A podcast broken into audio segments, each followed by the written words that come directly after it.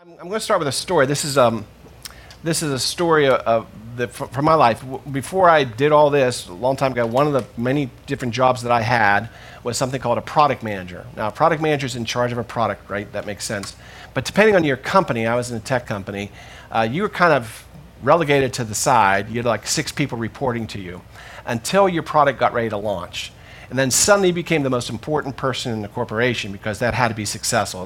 Have you ever seen those uh, World War II movies like, the, like uh, the Memphis Belle or something when the bomber's flying over the target and the pilot takes his hands off the yoke and the bombardier actually flies the plane temporarily while they release the bombs? That's kind of what the product manager was. For, you know, for 15 seconds you were important. And then you went back to obscurity uh, but so we, we got close to launching my product, and all of a sudden everybody reported to me, you know, for a moment in time, so because we had to get this thing out, and, and every, you know, the whole company's at my disposal, which I thought was pretty cool, and really the way things always should be. But um, as it turns out, some people kind of resent that when it happens. And I have a very good friend who was an engineer, and he says, "You know, people hate you right now, right?" I said, "Me? Why would anybody hate me? I'm just a lovable guy." Why?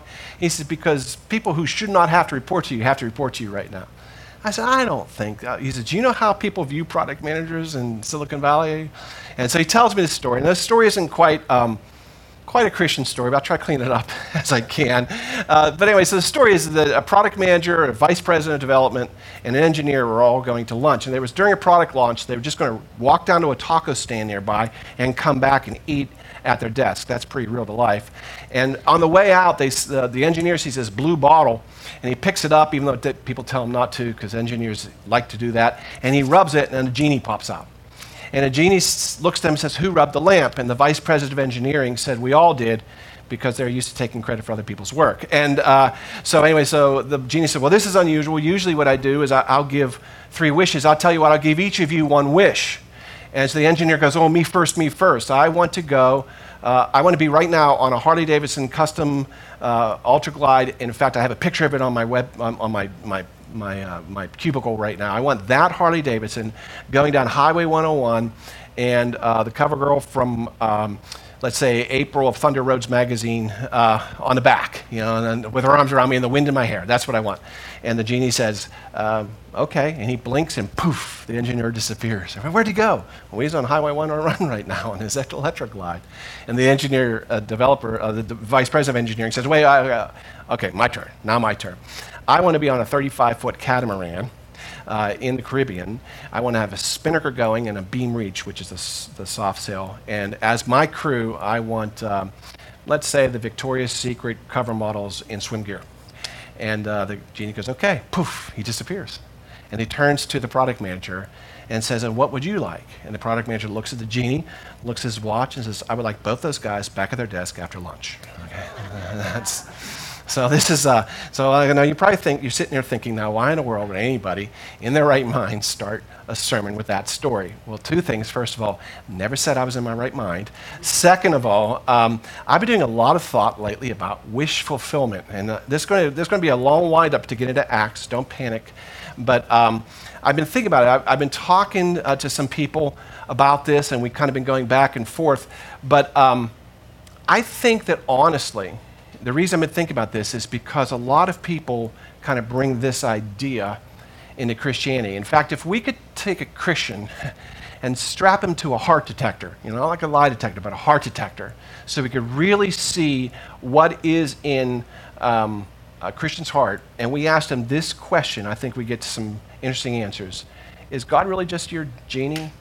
And is prayer really just your means of wish fulfillment? Because I think that honestly, most Christians, if they were honest, would say to some degree this is yes. Yeah. Because uh, we want God to give us what we want.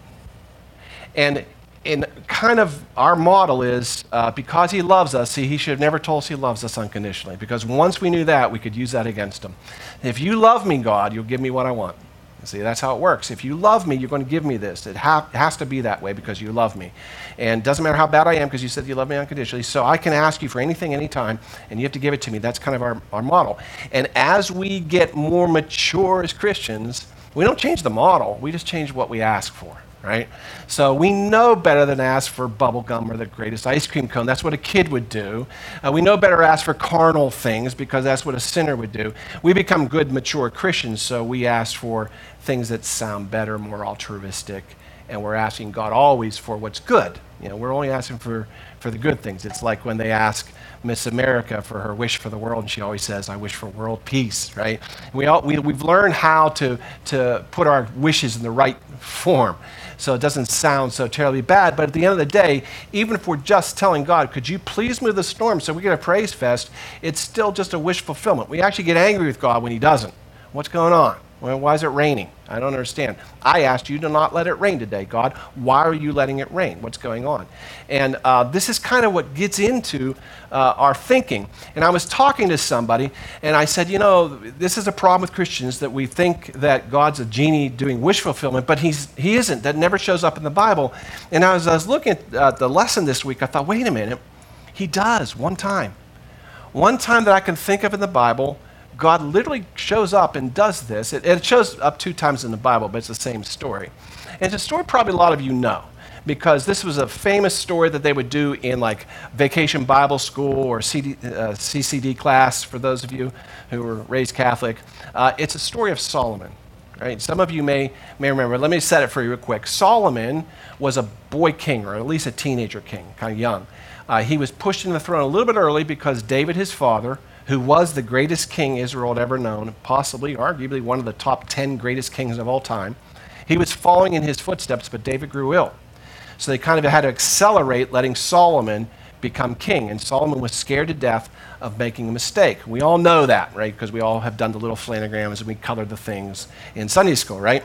And so um, here, here it comes. And so in 1 Kings 3 5, this also shows up in 2 Chronicles at Gibeon, that's where it was, the Lord appeared to Solomon in a dream by night, and God asked, God said to him, Ask, what shall I give you? This is as close as I've ever seen God coming to playing the part of a genie. Ask, what do you want? Whatever you want, I will give you. And I'm thinking, man, how does Solomon get that kind of an offer? I, I know he's king of Israel, but I've lived a long time. I've never had that offer. God has never come to me and say, hey, what do you want, Mark? Just tell me. I'll do it. one thing, whatever you want. Man, would that be great?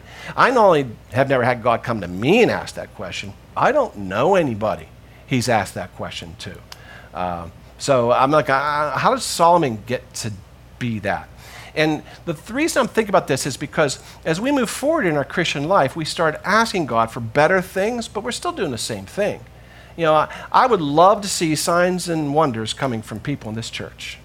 I would love to pray for that right? God, you know, I want to see the, the, the, the gift of healing restored to the church. I, I want to see the gift of wisdom, the gift of prophetic word. I, I want to see that return to your church. I want to see it. And we're asking for things, and really we're just saying, give us our heart's desire. But it's a good desire.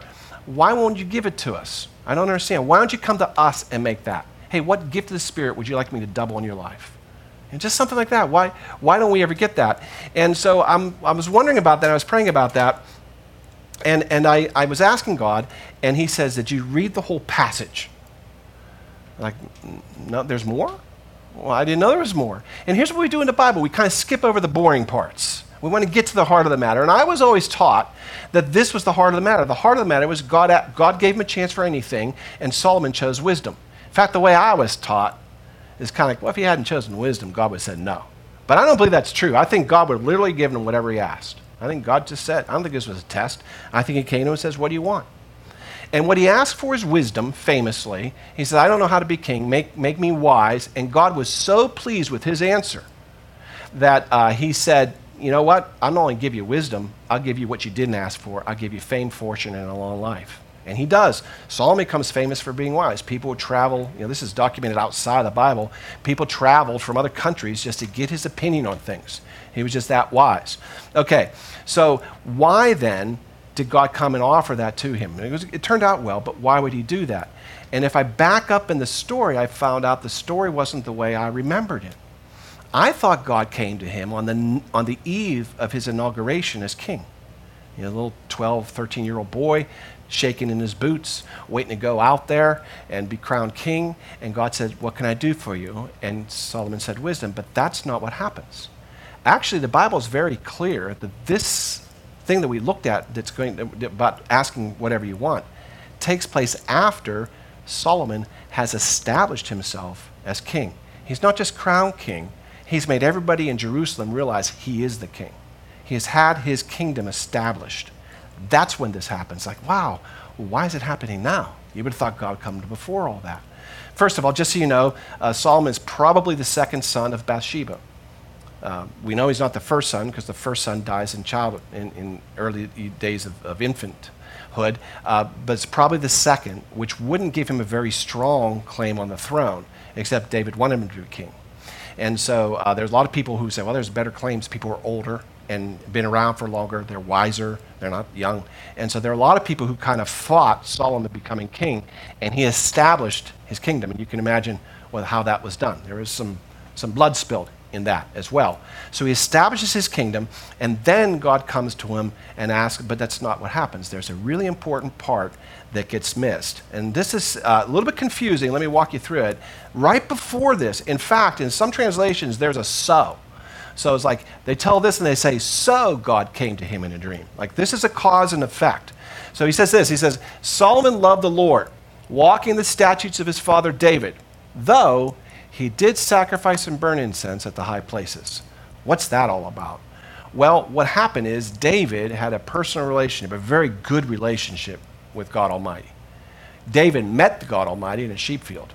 That's when the Holy Spirit came to him and, and he kind of started out. And he grew up knowing who God was. And he had a very good working relationship with God. And he praised him in the cave, and he praised him in the high places, and he praised him anywhere, right? And so that's the relationship David had. That's not the relationship Solomon had. Solomon kind of took the thinking of the religions around them. If you're going to praise God, you got to do it in the right place. If you're going to worship God, if you're going to ask Him questions, you need to go to the right place. And the high places were the right place because, you know, you're closer to heaven, he can hear you better. So all the pagans believed that the high places were where you had to make the sacrifices and, and, and do the offerings. And Solomon kind of bought into that. The Bible's saying he believed what David told him, but he did not have the working relationship with God that David had. But he went to Gibeon to sacrifice there since that was the great high place. This is as high as you get. This is it. He goes there. and Now watch this. Solomon offered a thousand burnt offerings on that altar. This is unheard of. This never happened. David never does this. Nobody does this. I, I don't want to go through the details, but we're talking about burnt offerings. You have to have a thousand altars. You have to have a thousand, whatever you're offering, sheep, lamb, whatever. You have to bring those. You have to slaughter them. You have to put them there. You have to put the wood. You have to light the fire. This is a task. This isn't something that goes by in a minute. This is Solomon decided, I'm going to do this, and I'm going to do it in such a way. It may take a day or two, but all the people are going to stay there and they're going to watch it. Why? Because he was giving thanks to God for establishing his kingdom. He was saying, you know what? I know there are other people who have a better claim to the throne, but God, God, God made me king. And I'm going to show thanks to him so everybody can see it. I don't care who knows it. I want everybody to know it. I want everybody to know that I am grateful to the high king of heaven, and everything I have is because of the high king of heaven. And he was extravagant in his thanks to God. And then God says, Thanks for that. What can I do for you? See? It was a cause and effect. Uh, sometimes God's display of great power comes in response to a moment of quiet obedience. Nobody told Solomon to do this, he just did it. It wasn't, he, he didn't get this from David. David never did it. He said, You know what? I want to really let out my thanks to God, and one offering's not enough. I don't want some kind of quiet ceremony with just my close friends and the priest there. Man, I want everybody to come. I want them to see how thankful I am to God. And he let it out. When was the last time you were extravagantly thankful to God? Or ever? See, I have a problem with this too. Most of my prayers have a to do list for God in them. Uh, I'm not talking about, you know, just singing some praise songs. I'm saying, you know what? I'm going to be extravagant in my praise to God. I'm going to be extravagant, just say, God, thank you. I'm not here to ask you for anything. I just want to thank you for what you've already done. God, you know what? It rained yesterday, but I'm thanking you that everybody seemed to enjoy themselves. I'm thanking you so no one got injured. You know, I'm, I'm thanking you that we're able to do that in this country without worrying about machine gun fire coming our way. You know, thunder is one thing. AK 47 is a whole different story. We don't have that in this country. I thank you, Lord, for what we were able to do. I thank you that we were able to pay for all that stuff because of what you've provided. I thank you for the people who want to sit in the mud and praise you in the rain. I thank you for the musicians who are willing to say, you know what, we're going to stick around. I just thank you for everything that happened yesterday. Instead of complaining that it rained, we thank God for what happened. How many times have we been extravagantly thankful to the Lord? Have you ever taken an hour of your day on a Sunday, which is supposed to be set aside and holy? I'm just going to take one hour. I'm going to load up my playlist with grateful songs and I'm just going to play it and sing your name. And I'm going to look through the, I'm going to, you to do some work before you do this. And go on Google and find all the thankful psalms. And in between this, the songs you're playing, read out the thankful psalms the Lord. I'm not here to ask for anything. I'm just here to thank you for everything. Have we ever done that? Would we do that? Would we even get together as a congregation and do that? Solomon did that, right? And because of that, God was moved to say, This is a king I can work with. And he came in and says, What can I do for you? So we have to understand that if we're looking at miracles, and we're going to get to the book of Acts now, see, I told you we'd get there. If we're looking at the miracles of the book of Acts, and we're wondering why we don't see them today, we need to look for the obedience that precedes the miracle. Because it's there, it's almost always there in the scripture. You may have to back up a verse, but we need to start looking because we'll start seeing that the people who are seeing the miracles we want to see live differently than we do. They had their heart turned to God in a way that ours isn't yet turned to God. And because of that, they were able to see miracles. Because of that. Not because God favors them, but because we won't see the miracles unless we do that. Okay, so now let's go to the book of Acts.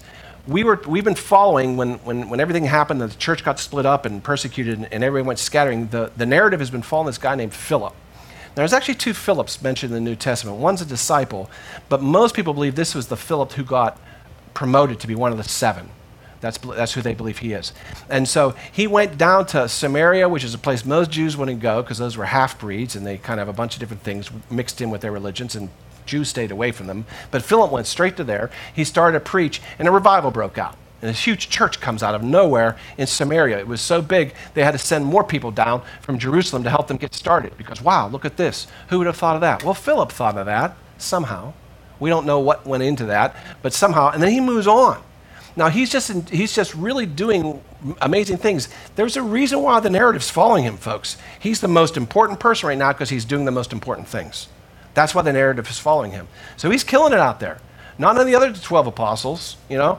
And so here he comes and he's moving through, he's moving out of Samaria and he's going actually back to Jerusalem. Saying, well, that was fun. Let me see what else. And he's going along. Now I want you to see what happens next. This is Acts 8 an angel of the Lord spoke to Philip. He's walking back to Jerusalem, saying, No, get up and go south to the road that descends from Jerusalem down to Gaza. And then the Bible puts this in here, just in case you don't know what they're talking about. This was a desert road, meaning that he's sending Philip to a wilderness.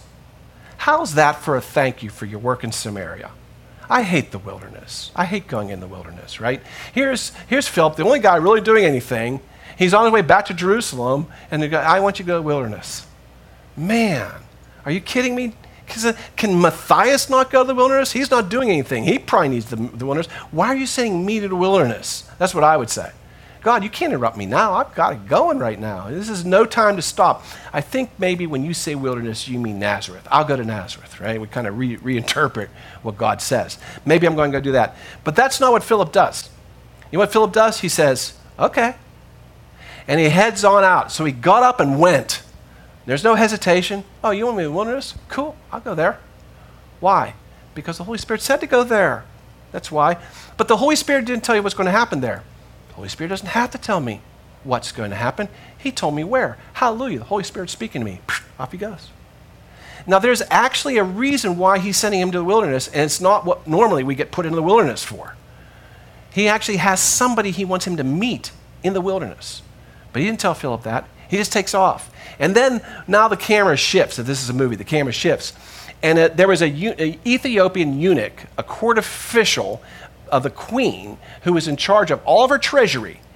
And he had come to Jerusalem to worship. Uh, this is a weird sentence, by the way, because Ethiopian is a black Gentile. He was, he was a eunuch, but probably not, by the way.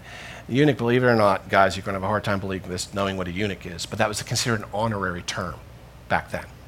I don't know, don't know why. It's no, no honor I'd want to have. But the reason why it was an honorary term was that meant they were completely trusted by the king.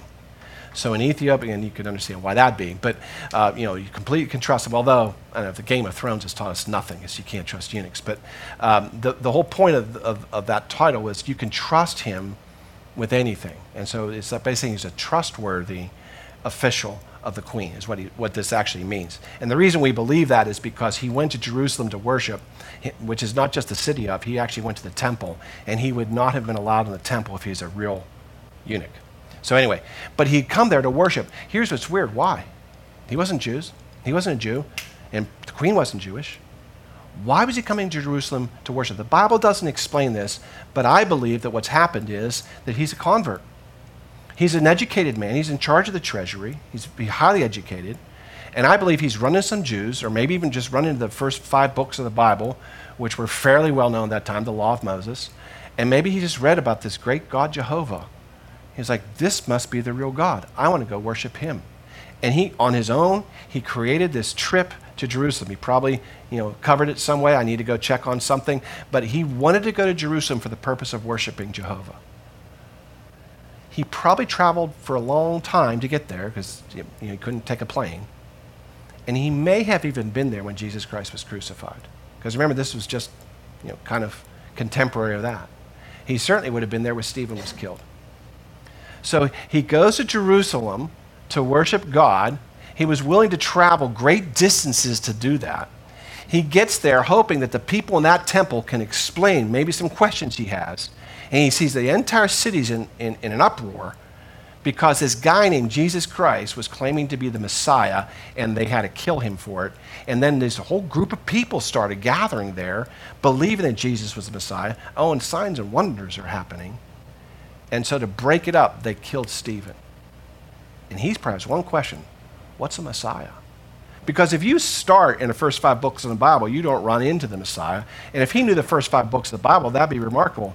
The, the Messiah doesn't show up, actually, he shows up in the Psalms, but he doesn't, you don't know that until Isaiah comes along. So really, he doesn't show up until the book of Isaiah, much later in, in Jewish writings. So it's very possible he doesn't even know who the Messiah is. Now he has a lot of questions. He came here for answers, and all he has is more questions. Who's Messiah? Why are you guys killing this guy claiming to be Messiah? Why are these people still believing it? Why are you killing these people? He had all these questions, right? He gets none of them answered. So he went to Jerusalem in order to worship the Lord and to find out who he is. He goes to the greatest church in the land, the highest place, the highest of the high places, to find out who God is. He finds nothing. He's turning around and coming back home.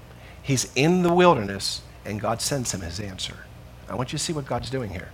So, um, we have to understand that God does not meet us based on where our feet are, He meets us based on where our heart is. And, and the other thing that's interesting to me, uh, as we're going to see, is that as He's there, uh, He is reading the prophet Isaiah. That's the next verse in, in Acts 8. As he was returning and sitting in his chariot, he probably wasn't moving at this point. They probably had to pull it out of a ditch or something. He's just sitting in his chariot. He was reading the prophet Isaiah, and he was reading it out loud, by the way. And the Spirit of the Lord said, Oh, good. You see that guy right there in the chariot? Go down there. So Philip shows up there. Okay, I'm here. What now? I see that guy in the chariot? Oh, that black Gentile? Yeah. Okay, go there.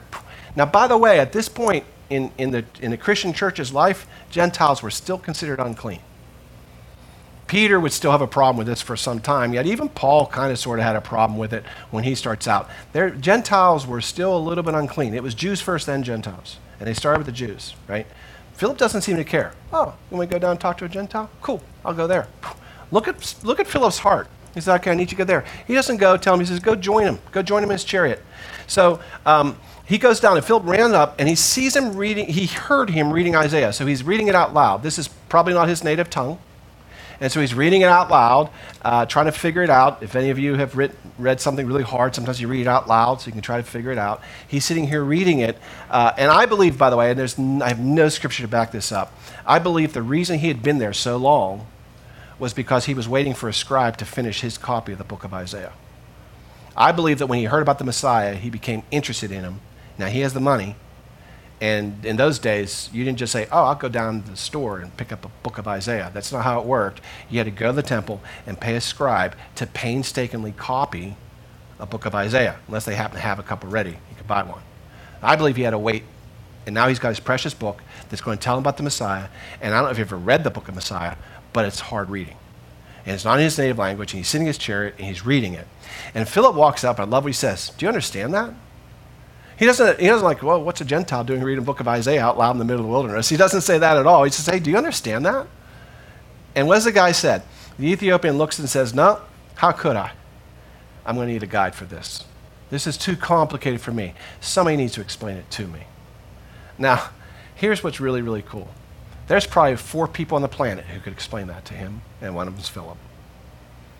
God made an arrangement to send Philip into the wilderness to meet this guy on his way back because he wanted to answer the question the man had in his heart Who is the Messiah? And I want you to see how he got his question answered. Not at church.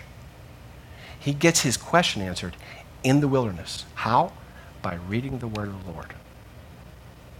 Is this striking home with anybody?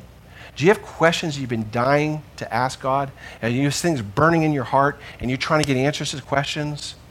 Here's how this man got the answer to his question he was reading the word of the Lord on his own in the middle of the wilderness, and God met him there.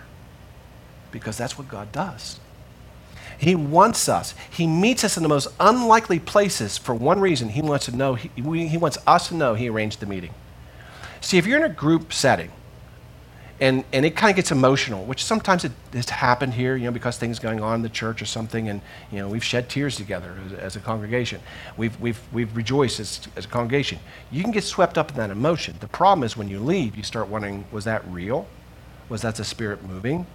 Or is that just emotion? A lot of churches know this and actually set up s- things to, to fake emotions to get the people to react. That's a true story. And so uh, sometimes you will have this emotional experience and you'll think it was triggered by a spiritual experience, but that's not how it works. Spiritual experience will trigger an emotional reaction, but an emotional reaction will never turn into something spiritual. It's not how it works. And so what's happened is God says, I'm not going to tell you what you want to know in Jerusalem. I don't want you to think that it's coming from men. I'm going to do it in such a way that only God could do it. I'm going to have you confused in the wilderness, and I'm going to send a person to talk to you and explain everything to you. This is how God works.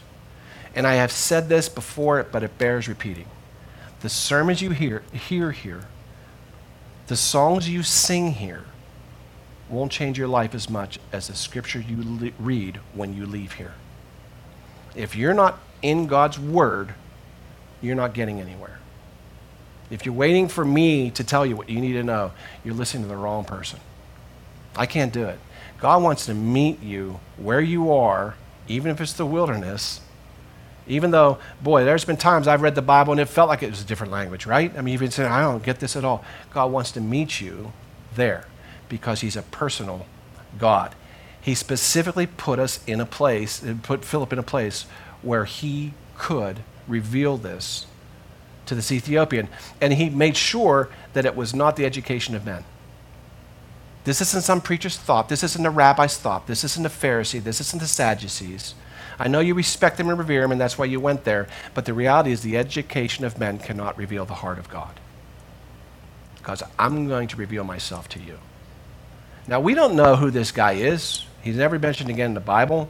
Early church tradition has he, he went back to Ethiopia and started a church there and, be, and became a missionary in Ethiopia. It's a pleasant thought, and it may have happened. But the Bible never tells us what happens. All I know is this guy's heart must have been amazing because God stepped out of everything and said, I'm going to answer this guy's questions. It's amazing what God goes through to people whose heart is seriously looking for him and earnestly looking for him.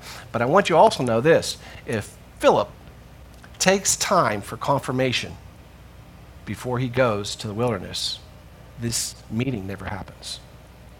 God has arranged them to intersect on a course. The only thing that makes this possible is Philip's quick response to the, to the Lord. See, I'm, I'm not that quick. Really? You want to go to the wilderness, Lord? I must not have heard you right. I'm going to wait till I get two more confirmations. I'm going to wait until I get the right song being played on the radio, and I'm going to wait until I get some kind of scripture reference. I'll do it when I'm sure it's you, Lord. I'm going to wait. If Philip had done that, they would have never met. This only happens because Philip said, You want me to go there? Cool, I'm on my way. Right? And that's because that's what makes them intersect. Because I mean, guy's moving. God has arranged this meeting. I had a preacher tell a story once. I don't even know if it's true, but it's a great story, so I'll tell you it. Um, he and his wife early in their ministry were struggling, and uh, they didn't have enough money for the electric bill. And the wife was saying, You know, you can ask my father for it. You know, he'll give us the money. He said, I don't want to ask your father. I want to pray for it. I want to, I want to the Heavenly Father. So they're praying for a miracle, you know, and uh, nothing. You know, a couple things that they thought might come through but didn't. And so finally he gives in, says, Okay, okay, okay, I, will I'll swallow my pride. I'll humble myself. I'll go to your father and I'll ask for money so we can pay our electric bill. So on the way out the door to meet her father, he stops off the, post, the mailbox and he picks up his mail. And there is a hand addressed envelope there, which was unusual. It wasn't the bills. You know, of, some of you know what I'm talking about. You flip through the bills, and, but it handwritten, handwritten made him stop. He opened it up, and there was a check in there with a little tiny note attached, no name. God told me to send this to you, and it was for the exact amount of his electric bill. And he sat there and wept. He said, God, you are so great. Right at the moment of this great need, you are such a great God. And God spoke to him and said, That's nothing. I use the U.S. Post Office to get it to you on time. I mean, God's just that good, right? I mean, He's that good. He can, he can get there no matter what. Anyway, um, so what happens is now Philip is invited to come up and he starts with that passage he was reading. So let me tell you about that. And then he just goes through it. And he goes through everything. But watch the passage that was confusing this guy. He was led like a sheep to the slaughter. As a lamb before the shearer is silent, he did not open his mouth. Of course, this is about Jesus, right? In his humiliation, he was deprived of justice. Who will speak for his descendants? For his life was taken from the earth. What that's saying is, you know, the big part of the Jew, Jewish uh, tradition is that when you pass away, someone needs to take over uh, your family. But he didn't have anybody. He didn't have any descendants either. But you know, this is the. It's just kind of the, the, the prophet trying to say, "There's no one. He's gone. He was, his life was taken from earth before he could even have descendants. It wasn't fair. What happened to him was not fair or not right." And the eunuch says to Philip, "Now tell me." Who's the prophet speaking of? Because some people say he's speaking of himself or he's speaking about someone else because this doesn't match up with what I know about Isaiah. So he's really confused. How's he talking? What's this about? And Philip then starts at the beginning of Scripture and he just starts telling him who Jesus is. Oh, no, let me tell you about the Messiah. And he goes and he tells them about the Messiah and all this is through. And, and they're, they're moving now, right? And, and, and, and he's just listening. Every question he has is being answered. And so, so that Jesus they crucified was the, telling the truth. He really is the Messiah. Of course he is. And he's showing him in Scripture how it had to be true. And he's telling them about the things that are happening. And they're coming by, and, and you know, he's, he's hearing about all this stuff. And they come by and they see water. And the eunuch says, wait a minute. What would stop me from getting out of this chariot right now, going down there and getting baptized? I want you to see what this guy's heart is. What would stop me from going right there, right now, and getting baptized? And I love the fact that a heart turned to God will always see a way of worshiping Him. We come across water, and He sees it as an opportunity to say, I want to, you know what? I like this. I want to do that. Can I do this here? You said water. That's water. Can I do this right now? And Philip says, Sure.